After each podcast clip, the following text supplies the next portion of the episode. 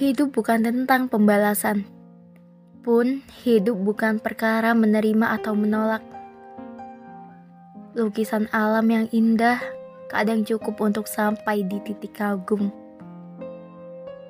Sebenarnya boleh ingin lebih dalam paham. Namun, bukankah alam terlalu luas? Terlalu luas untuk ditelusuri seorang diri. Terlalu melelahkan jika pada akhirnya tak bersama seperti halnya alam yang menyuguhkan segala keindahan. Perasaan kagum mungkin sudah cukup, tak seharusnya ingin memiliki. Memang perasaan paling menyebalkan.